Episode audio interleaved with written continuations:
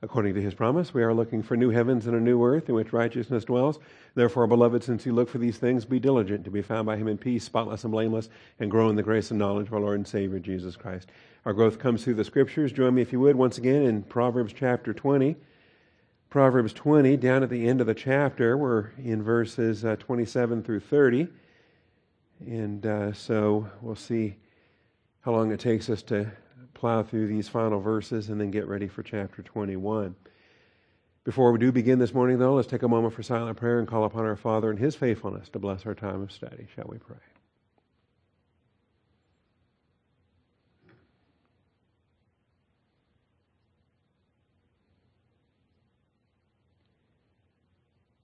Heavenly Father, we come before you this morning thankful for your truth, thankful for your faithfulness and calling upon your faithfulness yet again to open our eyes, to bless our time of study.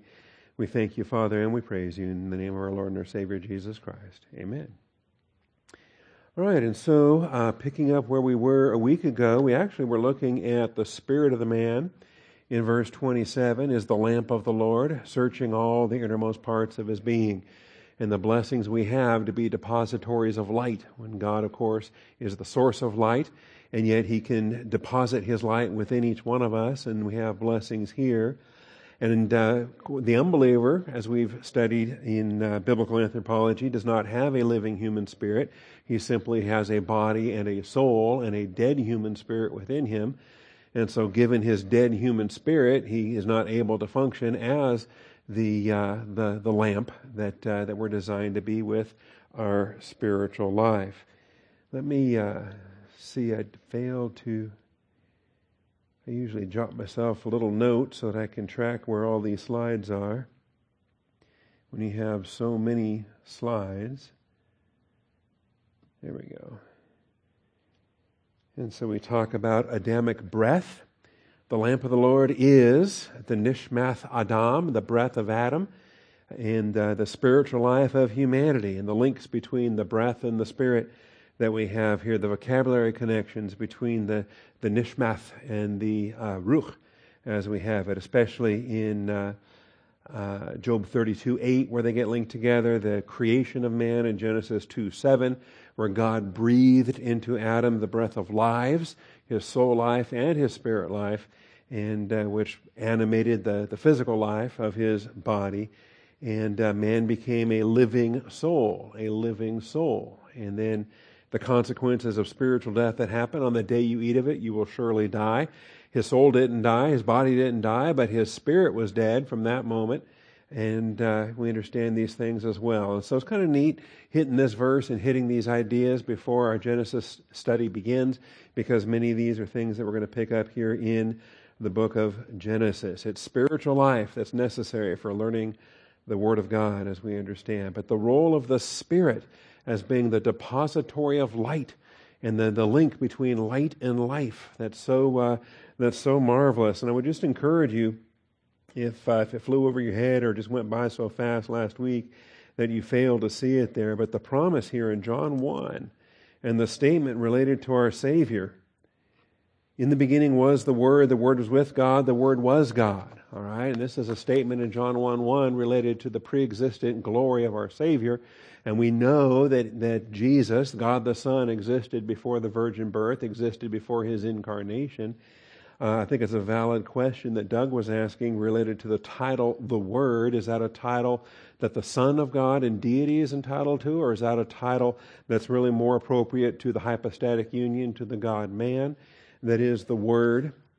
And, uh, and that's a legitimate question. I think you got to explore it and consider both sides of that uh, of that question, because clearly he was in the beginning with God, and it says the Word was God, that he he uh, didn't stop being God, that it's undiminished deity even after he receives the human nature. The same was in the beginning with God. All things came into being through him, and apart from him, nothing came into being that has come into being. And we're fine, I think, there with respect to deity being pre-existent and these things. But then we get to the, the life and the light that's, that's indicated here in verse 4. In him was life, and the life was the light of men. And so there's a quality to this life that God the Son possesses, that, this, that the God man possesses in hypostatic union. This life that he possesses, and where did he get it? Is it eternal part of his deity, or is it begotten part of his humanity? And is this life something that then we want to we want to tie in, in, in different applications there when we have a biblical anthropology and how are we constituted body soul and, and human spirit so in him was life, and the life was the light of men. Uh, I think you get the answers to this over in John chapter 5, just four chapters later. He revisits this topic of life and light. It says in John 5:21, just as the Father raises the dead and gives them life, even so the Son also gives life to whom he wishes, that there is a co-working between the Father and the Son in the provision of life. And this is uh, described here. Not even the Father judges anyone, but has given all judgment to the Son. Well, why does he do that? We'll see. Um, get down to verse 24. Truly, truly, I say to you, he who hears my word and believes him who sent me. So, faith in responding to the gospel, when you believe in Christ for eternal life, you are at the same time you are doing that, you are believing in uh, or you're, I'm sorry, believing in the Son, but you're also believing Him who sent me. That you are trusting the faithfulness of the, of the Father. The Father who sent the Son to be our salvation provision, and the Father who has promised that he who has the Son has life. So, uh, believing Him who sent me has eternal life, does not come into judgment, but has passed out of death into life. Verse 25 says, Truly, truly, I say to you, an hour is coming, and now is, when the dead will hear the voice of the Son of God, and those who hear will live. And the basis for the resurrection is grounded in the, uh, the Son coming and providing as he does so. Verse 26, now here's the key. We asked that back in chapter 1. Well, where did he get this life? Is this life he always had as in deity, as God the Son? Or is this a different kind of life that's different than the essence and attributes of deity that Father, Son, and Holy Spirit all have co equally and co eternally? But notice, verse 26 just as the Father has life in himself, even so he gave to the Son also to have life in himself. And so, this life that we're learning about, that, that, the Gospel of John reveals, which is the light of men, this life that we're learning about is not an attribute of deity, or else the Son would have had it for all eternity and so forth. This is a life that comes from the Father and is vested in the Son. This is the kind of life that we understand when we talk about today I have begotten thee. And it's because we have a begetter and a begotten, and the begotten receives this life from the, the, the, the begetter. And so he, uh, the Father has life in himself. Even so, he gave to the Son also to have life in himself. This is the what the Father generated as he begat, and the Son received it in being begotten. It's not deity; it's humanity. It's his human spirit, as we have studied before. And so he gave him authority to execute judgment because he is the Son of Man. And that title, he has that title not because he was born of a virgin, not because he had a human body from the Bethlehem manger. He has the title Son of Man because he is begotten by the Father of this life, this life which is the light of man. And so, um, anyway, we have these things here together, and uh, the promise is there. I, I hope these are deep things, and and and I hope that we can understand them, we can embrace them, we can chew on them and study them even more. The kind of life that he has as the Son of Man, as the begotten one, as the God man. And uh, these principles, I think, are, are vital. Okay? Just a word of warning, though. If you get on Facebook and you post something or you, you talk to your friends that go to different churches or have different pastors or whatever, they will likely not have been taught this before. All right, I don't know other pastors other than perhaps um, John Eichmann or Ralph Braun, or I mean, you got to go to the old school old timers. Uh, Drew Freeman, actually, uh, we, he and I were chatting about this the other day on GoToMeeting. And we've promised that we're going to have another chat before the week is over to uh, to explore this even more. And he's he's on board. He likes the idea, and he wants to incorporate some of this in his book. I'm hoping because he's got a marvelous text on angelology, and and I'm giving him some of this Proverbs 8 material and some of this John 1 material. And, uh, and it may be that, uh, that he's going to bless me with his stuff. I'm going to bless him with my stuff. And we'll see what ends up happening with it. But the, uh, I think the issue of the hypostatic union has to be fleshed out or you end up with an incomplete view of the angelic conflict. You end up with an incomplete view of why Satan fell. And I think uh, the the incomplete view of why Satan fell is focused on the wrong Adam. I think it's focused on Adam and Eve in the garden, and uh, and it fails to identify the hypostatic union of God the Son, who was the God Man when He created the angels, and um, different applications there. So, anyway, stay tuned for that as we proceed from uh, this into other things in our Genesis series. All right, so now speaking of Jesus Christ, let's move on and look at verses 28, 29, and 30. And when we talk about grace and truth, uh, the translation here is loyalty and truth. It says, Loyalty and truth preserve the king, and he upholds his throne by righteousness. And we have a tandem here of grace and truth. What in the New Testament would be uh, for grace and aletheia for truth. What we have uh, in, the, in the New Testament in terms of grace and truth is in the Old Testament utilizing the vocabulary of chesed and emeth. And, uh, and so loyalty, I'm okay with that. Uh, loyalty and truth, it's just chesed and emeth and the tandem that we have it here. And I'm going to take some time this hour to work our way through this and then we'll get to verses 29 to 30 and uh, talk about what it means to be beautiful. Beautiful when you're young, beautiful when you're old. And uh, we've got some good things there. All right. So, grace and truth. The Hebrew expressions are chesed and emeth. And this is, uh, not only are they abstract qualities that we all want to walk in, we all want to grow in, but specifically, they are the defining characteristics of Jesus Christ that they're characteristics of his reign in the future kingdom, they're characteristics of his reign for all eternity, and, uh, and we have the issues there. Let me just kind of take this from the bottom up and remind ourselves here of the contrast that's given in John 1 14 and 17. The Word became flesh and dwelt among us. This is how the Gospel of John places it in the New Testament. The Word became flesh and dwelt among us, and we saw His glory. Glory as of the only begotten from the Father. And you notice, full of grace and truth. Full of grace and truth. And this is the characteristic. And we can embrace this and thrive in this. We can celebrate our Savior for this and what He provides then on our behalf. Yet down, uh, John testified about him and cried out, saying, This was he of whom I said, he who comes after me has a higher rank than I, for he existed before me. The only way for someone later than you to, to surpass you is the fact, of course, is it was pre-existent. And he was pre-existent in his humanity. For of his fullness we have all received, and grace upon grace. For the law was given through Moses, grace and truth were realized through Jesus Christ.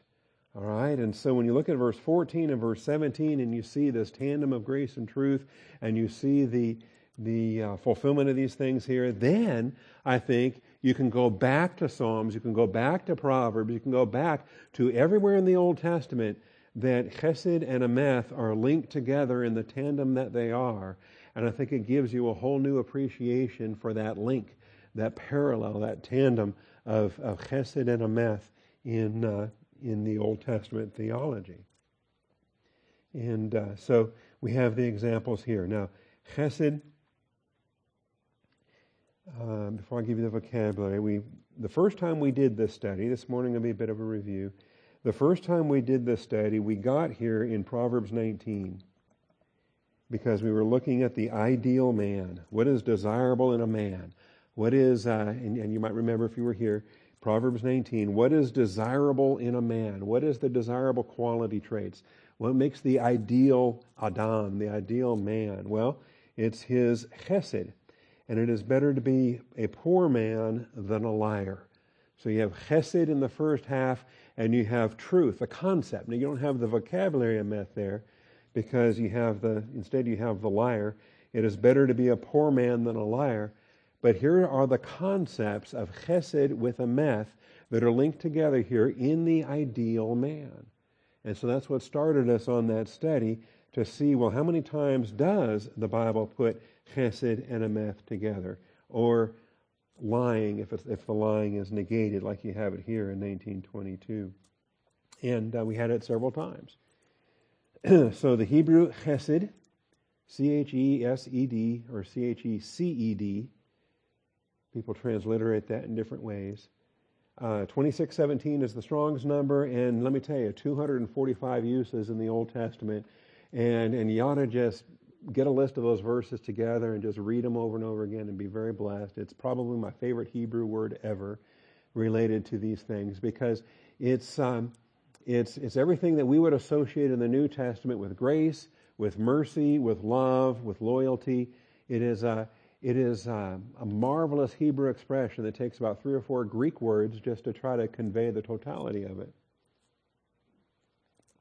And a little strange in the fact that the Septuagint rarely uses charis to render chesed. Uh, and typically it'll, it'll use other things related to tender mercies or related to um, uh, patience or loyalty or, or, things like that. Then you have emeth, the noun for truth, E M E T H, Strong's number 571, and you've got 127 of those uses. And uh, so between the chesed uses and the emeth uses, uh, you've got a, a, big chore in front of you to, to, find all those and then and then spend the time to look those up. Of course, Bible software speeds it up, makes it easier, and uh, and uh, streamlines the process there. Then once you have this list and that list, you conflate the list together. You say, all right, now where do they intersect? Show me the passages that, that have them either in the same verse or within a verse or two in, uh, in, a, in a parallel context. And, uh, and this is the result that you have here that you see, starting with Proverbs 3 3 and uh, the Proverbs and Psalms that you see on this slide.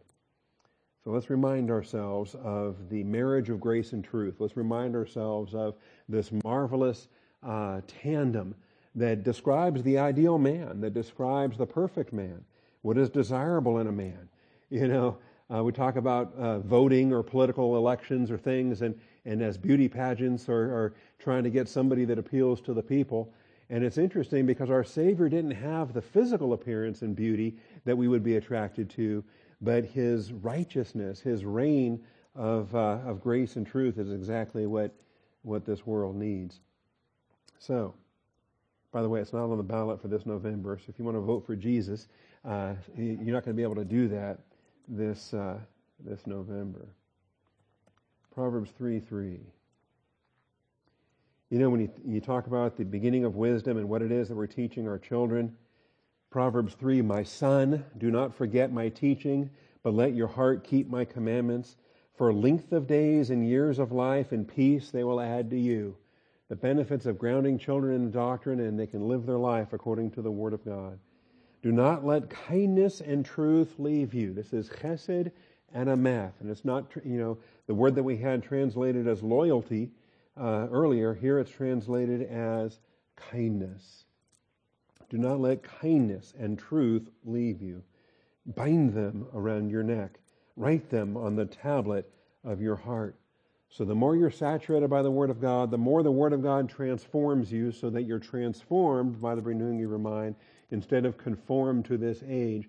That transformation is going to mold you into this, into this model of chesed and emeth, of grace and truth. You're going to be more Christ-like the more the Word of God saturates your soul.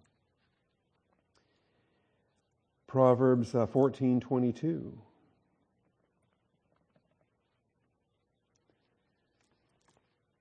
Will they not go astray who devise evil? But kindness and truth will be to those who devise good. And so, which path do you want to be on? Which, uh, I try to see if there's a larger context I'm going to grab here. No, I'll just leave it with that. Proverbs 14:22. Will they not go astray who devise evil? See, this is far more than just, you know, the benefits of, of, of having good character and having the Word of God shape your character. It goes beyond that, that once your character is shaped, your activity then is reflected in that. And so, devising evil, that's not what people do when they are transformed into the chesed and emeth um, nature, the chesed and neth character that the Word of God shapes us to be. Kindness and truth devise good. 16.6 By loving kindness and truth, iniquity is atoned for, and by the fear of the Lord, one keeps away from evil. And here's a, a, great illustration of what I was saying a moment ago. You can read these passages and just benefit from them. I think any Old Testament saint clearly could. Uh, you can read these passages and you can uh, you can appreciate kindness or, or uh, loving kindness. That's the chesed again. Um, you can appreciate loving kindness and truth as abstract character traits, but you know, reread that verse with, uh, with, with our hindsight. Reread that verse with our perspective and ask yourself, do you understand how Christological this is? You understand what a, a prophecy this is of the, of the coming Savior? By Jesus Christ, iniquity is atoned for. How about reading that? you know, who is it that's going to come and, and make atonement for iniquity? Who, I mean, they've been waiting for 5,000 years for the coming of the, of the Messiah. Messiah is coming. Messiah will crush the serpent's head. Messiah is going to solve the sin issue. And here we have a statement that says, by chesed and amath, iniquity is atoned for. Knowing what we know now, we can read this verse and see a, a messianic prophecy, a Christological promise of the coming kinsman redeemer. That Jesus Christ is the one who will come. He who knows no sin will be made sin on our behalf, that we might become the righteousness of God in him. So by Jesus Christ, by loving kindness and truth, iniquity is atoned for. And by, by the fear of the Lord, one keeps away from evil. So, you know, when you start to uh, hunt through and find some Old Testament soteriological passages, uh, things like this start to kind of come alive. And, and, and like I say, we have our hindsight looking back to see such things. Do you think the Holy Spirit was capable to spotlight these things in the Old Testament? Do you think an Old Testament saint might have seen these things if they were saved and spiritually alive and looking for, you know, what should we be looking for in a coming uh, kinsman redeemer? And God says, well, the perfect man is the one that's the man of grace and truth. And by grace and truth, or chesed and emet, iniquity is atoned for. You know, these things could be put together into, a, into an Old Testament Christological gospel anticipation. All right, we've already seen Proverbs 19:22 centering on the perfect man. Our verse today is this one here in Proverbs 20:28. the um, loyalty and truth preserve the king. That this is characteristic of his reign in uh, in righteousness. How about Psalm 25:10? Now we get to the Psalms. Which is a little bit backwards. I mean, the Psalms are written before the Proverbs. Most of the Psalms are Davidic, the generation prior to most of the Proverbs, which are Solomonic. But that's all right. It's a Proverbs series after all. I don't mind front loading the Proverbs references and then backing up to catch the Psalms references. All the paths of the Lord are loving kindness and truth to those who keep his covenant and his testimonies. You know, if you think about that, to those who keep his covenant and his testimonies, doesn't that echo well with to those who love God and are called according to his purpose? I mean, it doesn't it not seem like it's a description of a believer that's a disciple that's walking in the light and uh, the idea of all things working together for good? Anyway, um, so we talk about all the paths of the Lord being loving kindness and truth. Who doesn't want to run with endurance the race that's set before you when the race that He set before you, those paths, are loving kindness and truth? Chesed and emet. Jesus Christ. Are we walking with Jesus or not? Fixing our eyes on Jesus. To those who keep his covenant and his testimonies. I like that. How about, um, there's more in Psalm 25 too, but let's. Yeah, this is the thing. When I have my Bible window so small, I don't see the larger context of verses that we might want to I know there's more in Psalm 25. So let's just do that. okay. I'll put the slide back in a minute. I know people complain when they can't see the slide. To you, O Lord, I lift up my soul. This is a Davidic psalm here in Psalm 25. To you, O Lord, I lift up my soul. O my God, in you I trust. Do not let me be ashamed. Do not let my enemies exult over me. So you have a believer, a believer in conflict, a believer with enemies, and he's walking by faith, the faith rest life, and uh, leaving himself in the hands of God. Indeed, none of those who wait for you will be ashamed. Those who deal treacherously without cause. That's the crowd that's going to be ashamed. Make me know your ways, O Lord. Teach me your paths. So the Christian way of life is one not of ignorance, but one of learned, studied obedience as you ask God to, to lead you. Lead me in your truth and teach me, for you are the God of my salvation. For you I wait all the day. So the God who saved you with phase one salvation is the God who keeps on saving you and leading you in the phase two application of salvation through experience. Remember, O Lord, your compassion and your loving kindnesses.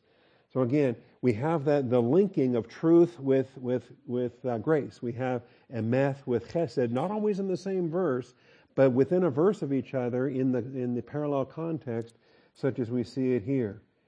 Lead me in your truth in verse five, and then in verse six, uh, your compassion and your loving kindnesses. That's where you have your chesed your emeth in verse 5 and your chesed in verse 6. For they have been from of old, from of eternity. Do I not, uh, do not remember the sins of my youth or my transgressions. According to your loving kindness, remember me for your goodness sake, O God. Good and upright is the Lord, therefore he instructs sinners in the way. He's pleased to not just save us, but to teach us. See, it pleases God that all men are saved and come to the knowledge of the truth. The paths of the Lord are loving kindness and truth. So the vocabulary keeps repeating over and over and over again, and here they finally hit together in the same verse the chesed and the emeth. To those who keep his covenant and his testimonies. For your name's sake, O Lord, pardon my iniquity, for it is great. Uh, there's so much more here. You, you see a believer and he knows. I mean, he's a man after God's own heart, not because he's sinless, not because he's perfect. He's the chief of all sinners until Paul comes along and takes that title from him. Um, but he's the man after God's own heart. Because with all the sin, all the shortcomings, and all the failures, he knew how to confess and how to throw himself on the mercy of God and, uh, and the things there. All right, well, let's get back. So that's Psalm 25. How about Psalm 40? verses 10 and 11. Psalm 40 is another Davidic psalm, very messianic in, uh, in these things. How much of Psalm 40 do we know? Because we know from a New Testament context. I waited patiently for the Lord, and he inclined to me and heard my cry. Slightly larger there. He brought me up out of the pit of destruction, out of the miry clay. He set my feet upon a rock, making my footsteps firm. He put a new song in my mouth, a song of praise to our God. Many will see and fear will trust in the Lord. So his suffering, his conflict, is going to encourage others to also walk by faith. And they see the, the hardship, the hard testing, and they see that God's faithful through it all. And that's an, an indicator that, uh, that they can trust in the Lord as well. How blessed is the man who has made the Lord his trust and has not turned to the proud nor to those who lapse into falsehood. Many, O Lord God, are the wonders which you have done and your thoughts towards us. There is none to compare with you. I would declare, if I would declare and speak them, they would be too numerous to count. I mean, how do you praise how faithful God is? He's infinite. Sacrifice and meal offering you have not desired. My ears you have opened. Burnt offering and sin offering you have not required. Jesus quotes this. This is David uh, saying this on his own behalf, but he's also prophetically speaking of Jesus. And Jesus cites this. Shows up in Hebrews. Then I said, Behold, I come, and the scroll of the book it is written of me. I delight to do your will, O my God. Your law is within my heart. I have proclaimed glad tidings of righteousness in the great congregation. Behold, I will not restrain my lips. O Lord, you know. I have not hidden your righteousness within my heart. I have spoken of your faithfulness and your salvation. I have not concealed your loving kindness and your truth from the great congregation. So there's that combination of loving kindness and truth. And Jesus was looking forward to doing this. Jesus, in fact, when you read Psalm 22 and you connect it here, you're going to see that he's hanging on the cross, he's preparing to die, but he knows when this sacrifice is complete that he's going to ascend to heaven and proclaim God's faithfulness to the great congregation, as it says here. You, O Lord, will not withhold your compassion from me, your loving kindness and your truth will continually preserve me. And Jesus clings to this even while he's on the cross. He testifies to this. And for a thousand years in the millennium, he's going to testify to this. And even beyond that, for the thousand generations on the new earth, it will be a reign of chesed and emeth, of grace and truth. How about uh, nope, Psalm 57 3?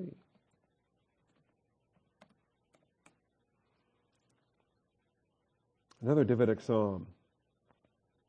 A miktam of David when he fled from Saul in the cave. Be gracious to me, O God, be gracious to me, for my soul takes refuge in you.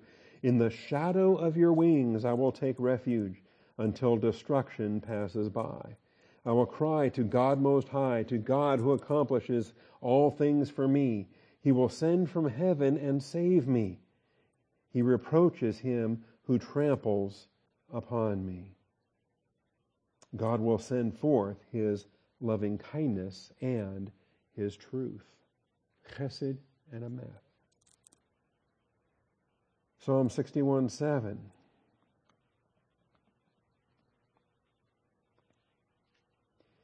In Psalm 61, yeah, there's more here too. Goodness. taking refuge under the shelter of your wings. For you have heard my vows, O God. You have given me the inheritance of those who fear your name. You will prolong the king's life. His years will be as many generations. He will abide before God forever. Appoint loving kindness and truth that they may preserve him. So as David, when David's anticipating a glorious reign of a glorious king, is he talking about himself?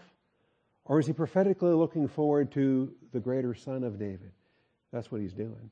These prophecies, I mean, he's speaking about himself, he's speaking in the first person, but ultimately he's talking about Jesus Christ. He's talking about his, his, uh, his, the greater son of David that's on the way. So I will sing praise to your name forever, that I may pay my vows day by day.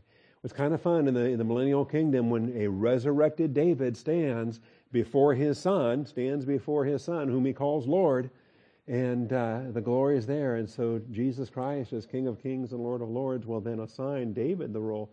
David becomes the, the prince, the prince of the millennial kingdom. And there's David the king and David the prince. The, uh, the resurrected King David historically serves as, as the, uh, the prime, or what do you call the, the number one prince, the crown prince, the, the, uh, and I think all the kings. I think David, Solomon, Hezekiah, Josiah, all the good righteous kings, they're going to be resurrected for the millennial reign.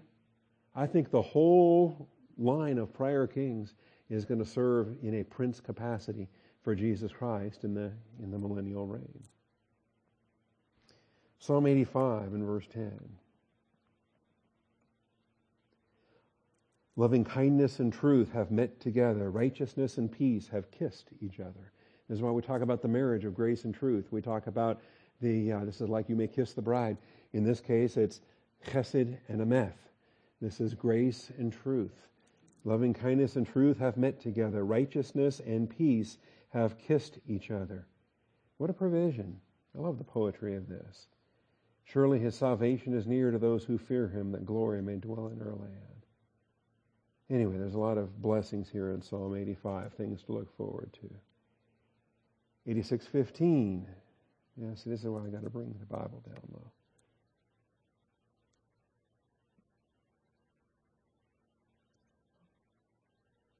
If I bring it to the top,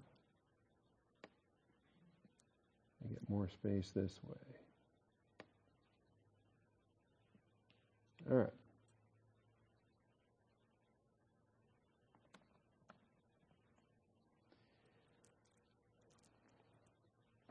Psalm 85.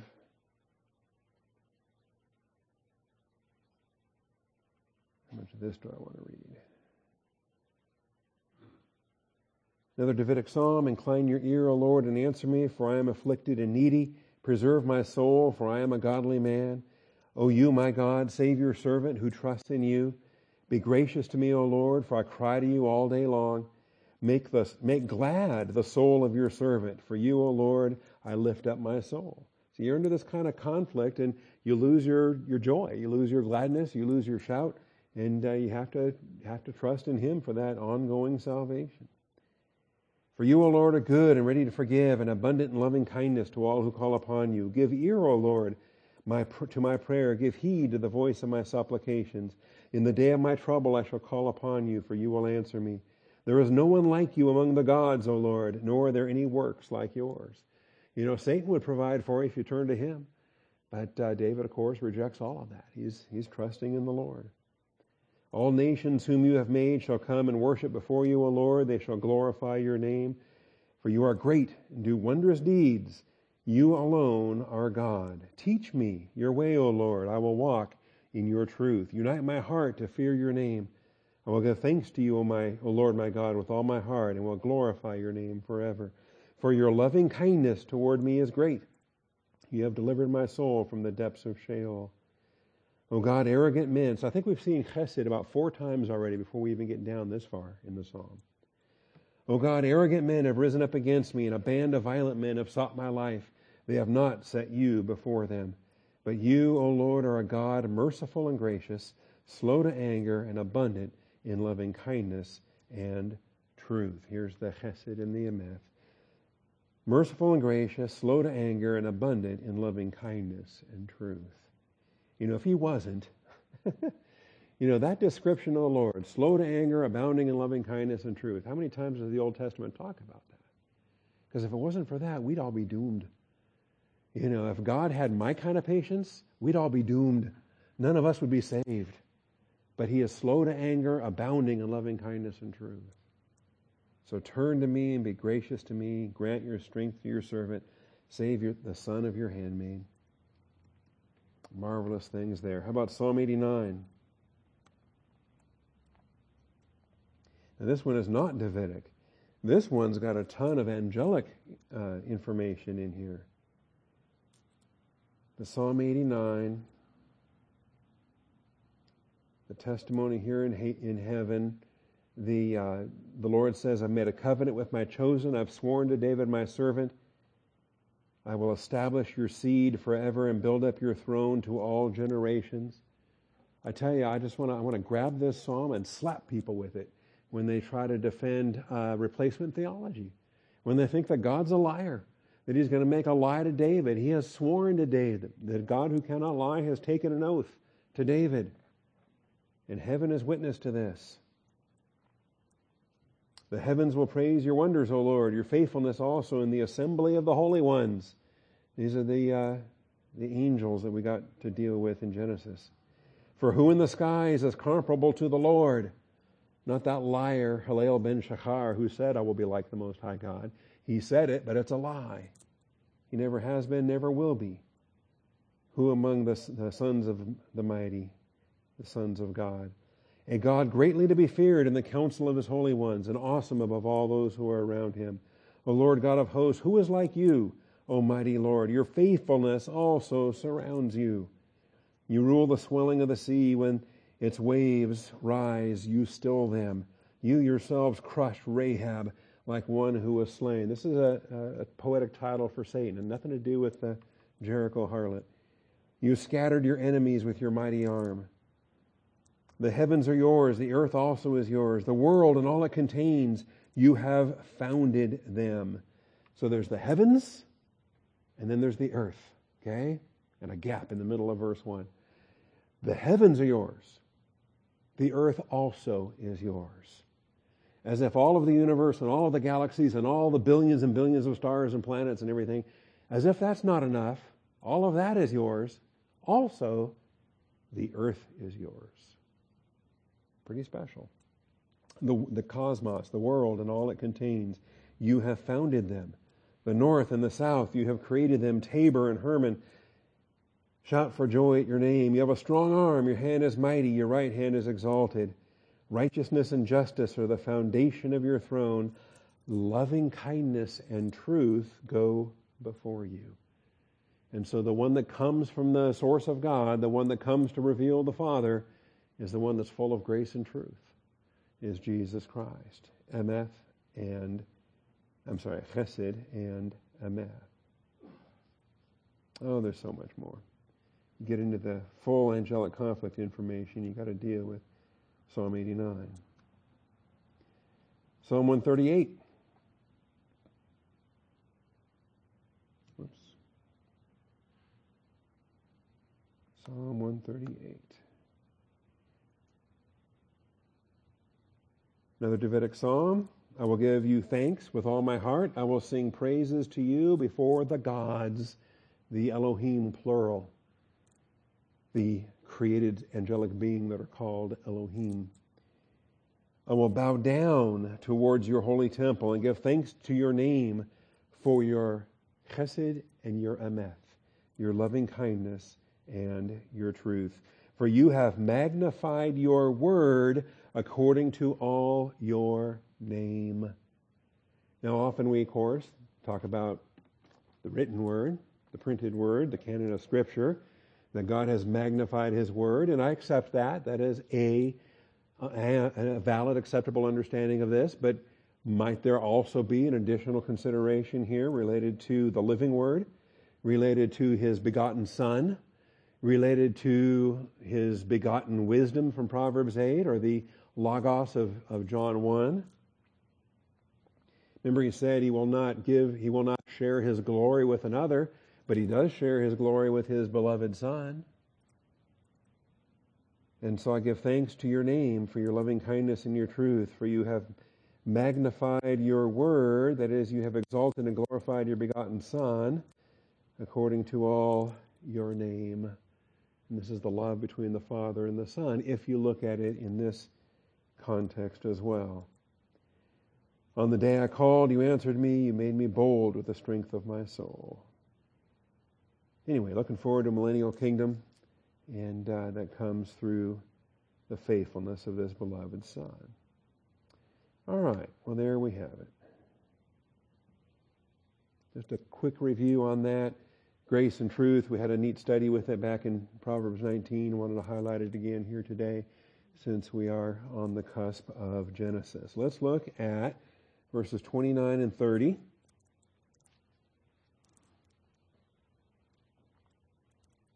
The glory of young men is their strength, and the honor of old men is their gray hair. All right, we have an A part and a B part, and we see progression, but we see beauty in both places. This is not a con, well, it is a contrast, but it's the poetry, I, I, like the and that links the two halves together. Uh, the poetry is showing two things that are not opposed to each other. They are a contrast, but they are a progression. Because every young man you point to is going to be an old man someday when, uh, in God's grace, if he lives long enough. All right, this is the process. And God's faithful at every stage of life. And we see these things playing out. The glory of young men is their strength and the honor of old men is their gray hair. And vocabulary is interesting on this um, because it's unusual. The terms I'm not, not familiar with or not greatly familiar with, not before this study anyway. Um, there's other terms that, that you see and you go, oh, I know that word. I just didn't realize that's what it was because it's so unusual. And when you spot it, you, you struggle to make connections with other places where it shows up. I'll highlight that for you here also. But beauty turns to splendor. Now, we're going to maybe retranslate some of these things. First thing I'm going to do is I don't like the word glory and I don't like the word honor. so um, I'm okay with strength. I'm okay with gray hair. I'm fine with young men and old men. The, the, the real puzzles here that you got to wrestle with is the fact that we've got two synonyms and, and, and they're, they're clearly they're related and, and we can actually interchange them. We can use beauty both times. We can use glory both times. We can use honor both times. They, they do overlap. And we don't want to use the same thing twice. because that would defeat the purpose of the poetry. The purpose of the poetry is to give us two related expressions that are not exactly synonymous, but they're related well enough that we can see that they're obviously in parallel. And uh, I think the first one is better to use with a beauty than the second one. And uh, we're going to, I'll show you what Tifereth and Hadar are. But before we look at those, let's, uh, let's remind ourselves Proverbs has not uh, made any secret of the fact that young people do grow old if, uh, if God uh, is patient enough with us and lets us grow old. Proverbs 16:31 A gray head is a crown of glory. It is found in the way of righteousness. A gray head is a crown of glory. So in wisdom, we want to learn to respect our elders. We want to learn to appreciate those that are uh, ahead of us. Those of us in this in this race, those of us that have been running longer than we have, um, you know, their their starting line was quite a bit before our starting line, and we assume that their finish line is closer than ours. But that's a that's a dangerous assumption. Okay, because none of us are promised today, and none of us are promised tomorrow. And don't assume that the older person uh, is going to is to be gone before we are, because uh, God charts this course out, and uh, and we need to be living day by day. Nevertheless, when we see our elders, when we, we want to honor our father and mother, we want to honor the elders, and uh, Proverbs makes that clear. So it's a crown of glory, and that crown of glory is, I think, the same Tifereth. Yes, the same Tifereth that we have in today's verse in in 2029 where it's a glory of young men is their strength. So it's translated glory a couple of times, and I don't like it. I don't like it because uh, I, I, like kavod. Kavod is the word for glory, right? Kavod, kavad. We've got uh, we've got the normal words for glory that we see hundreds and hundreds of times, and so when we see a different word that's not kavod, translated glory, that bothers us, okay, or bothers me, and I want to know why. Let's just let's do something else with this. Let's not confuse a non-kavod glory with with kavod glory. So right away, I've got a prejudice to uh, translating anything that's not kavod with the idea of glory. That's just me, okay? And maybe I've got to overcome that. Maybe someday I will, but not today, okay? Today I'm going to use beauty instead of glory. So, um, because I think beauty, a, a, a, gray head is a crown of, blue, of beauty. Nothing wrong with that. Okay? Why are you dyeing your gray hair? I like your gray hair. It's beautiful. Okay? Keep your, keep your, the, the beauty of what God provides. So, cross off glory there and put beauty. How about 17.6? Grandchildren are the crown of old men, and the glory of the sons is their fathers. Again, it's tifereth. It's the same adjective that we have in uh, in 2029. And again, glory. I'm not liking it. I'd rather have beauty. Grandchildren are the crown of old men, and the glory of sons is their fathers. The things they're going to brag about, not their strength, not their muscles, not their, you know, the we talk about in, in chapter 20, the, the, the beauty, the glory, the, the boastable thing of, of young men is their strength.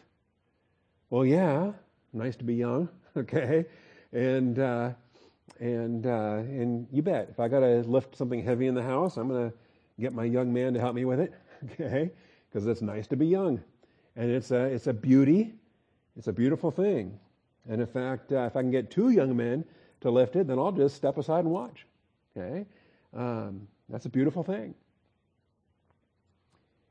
But growing old, do you lose your beauty when you grow old? It's just a different kind of beauty. And it's a beauty that becomes a splendor.